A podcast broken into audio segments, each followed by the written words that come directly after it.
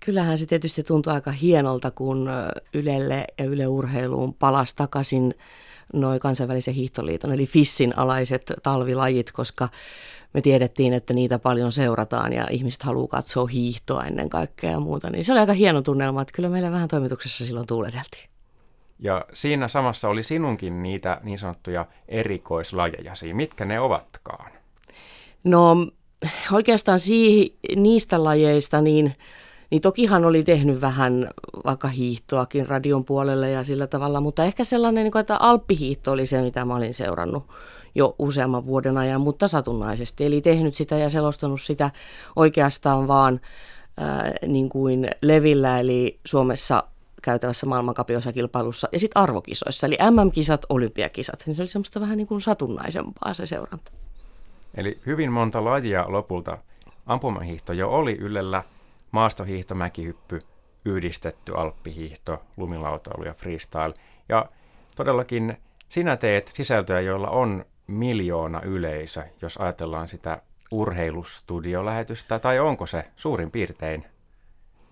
Apua. Mä en koskaan ajatellut, että se on miljoona, ja se kuulostaa jopa pahalta. Alkoi ihan jännittää jo onneksi. Talvi on jo takana ja hommat on tehty. Niin. Joo, mun rooli on ollut olla ampumahiidossa haastattelijana ja silloin sitten paikan päällä ja sitten alppihiidossa selostajana.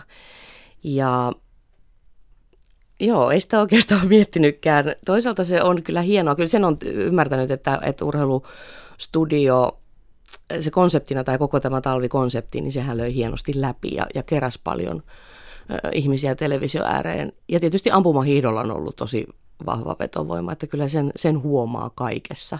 Sen huomaa sellaisissa asioissa, vaikka miten paljon siihen myös reagoidaan, mitä siellä tehdään. Huomattavasti enemmän kuin vaikka jossain muissa lajeissa. Saatko paljon palautetta itse? No en paljon, mutta sanotaan, että, että kyllä sitä jonkun verran tulee.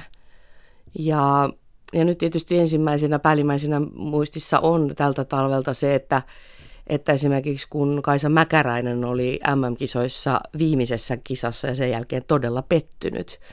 Ja, ja sitten siinä sitten tietysti häntä joidenkin mielestä juurikin kiusasin ja hän liikuttui siinä, niin kyllä esimerkiksi sen jälkeen huomasi, että, että tuli aika paljon palautetta siitä, että mm, me ei saa kiusata tuolla tavalla urheilijaa.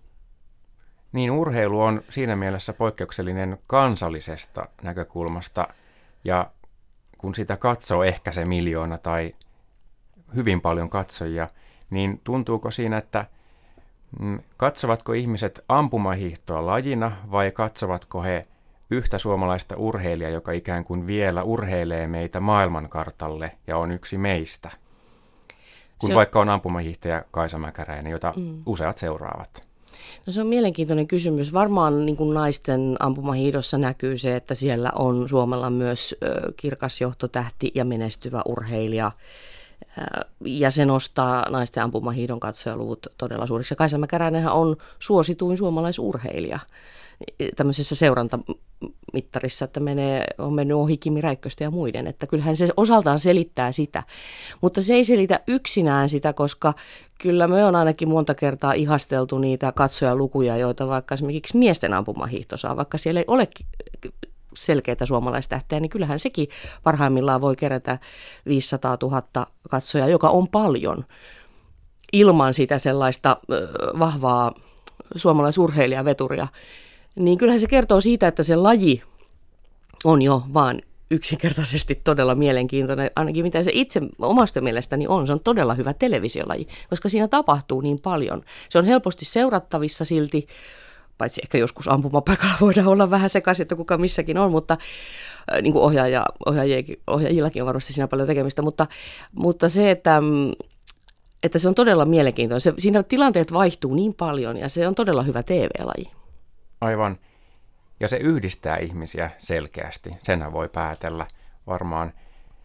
No, sinä selostat siis ja sitten raportoit ja haastattelet sieltä. No, onko selostamisessa semmoista yhtä muistoa, mikä nousee ylitse muiden?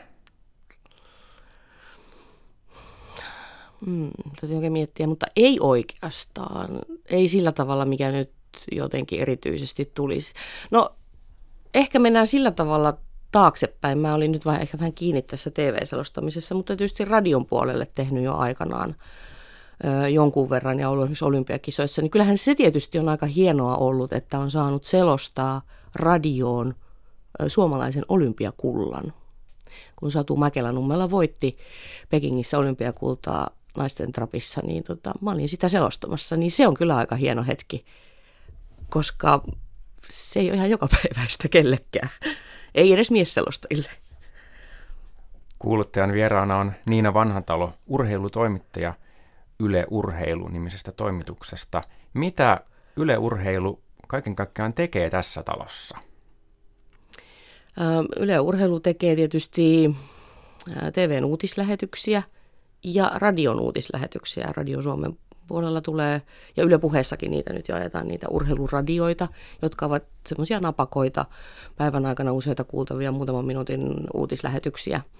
Ja sen lisäksi tietysti tehdään aika paljon tapahtumaurheilua, eli välitetään erilaisia kisoja, myös radiossa jonkun verran edelleen mikä on hienoa, koska itse olen niin kuin radion puolelta tullut, niin, niin jotenkin sydän sykkii radiotekemisellekin paljon, niin se on hienoa, että myös radiossa edelleen ää, pidetään vielä yllä sitä, että lähetyksiä lähetetään ja käydään eri kisoissa. Ei ihan samalla tavalla tietysti niin laajasti kuin TVn puolella, mutta kuitenkin.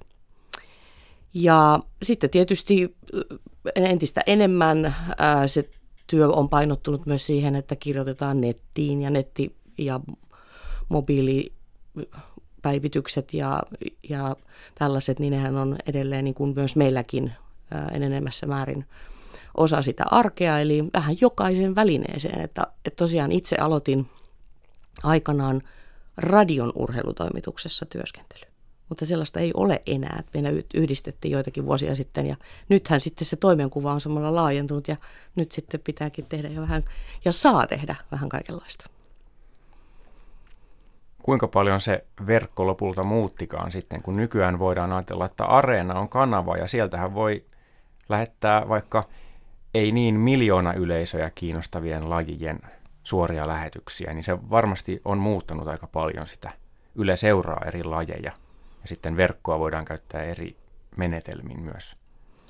No tuntuu, että se jossain vaiheessa ähm, muutti vähän enemmänkin ja ehkä nyt on otettu vähän takapakkia siinä, että että ei sinne sitten ehkä kuitenkaan ihan kaikkea kannata suoltaa, mutta totta kai se antaa niin kuin mahdollisuuden. Ää, että kyllähän me koetaan Yle urheilussa ja tiedostetaan, mikä on Ylen tehtävä. Ja se on toki se, että kyllähän meidän pitää antaa näkyvyyttä ja tuoda esiin myös sellaisia vähän pienempiä tai marginaalisempia lajeja, eikä mennä vain se pää edellä, että mitä eniten seurataan. Sittenhän se lajivalikoima olisi vähän suppeampaa. Vielä loppuun kysyn, onko nyt tulevana kesänä joku tietty oma laji, johon työtehtävät liittyvät? No nyt kun talvikausi on ohi ja kesä alkaa, niin oikeastaan itselläni ne lajit, joihin työtehtävät enemmän liittyvät, niin tulevat olemaan suunnistus ja yleisurheilu. Eli niitä kahta sitten kohti.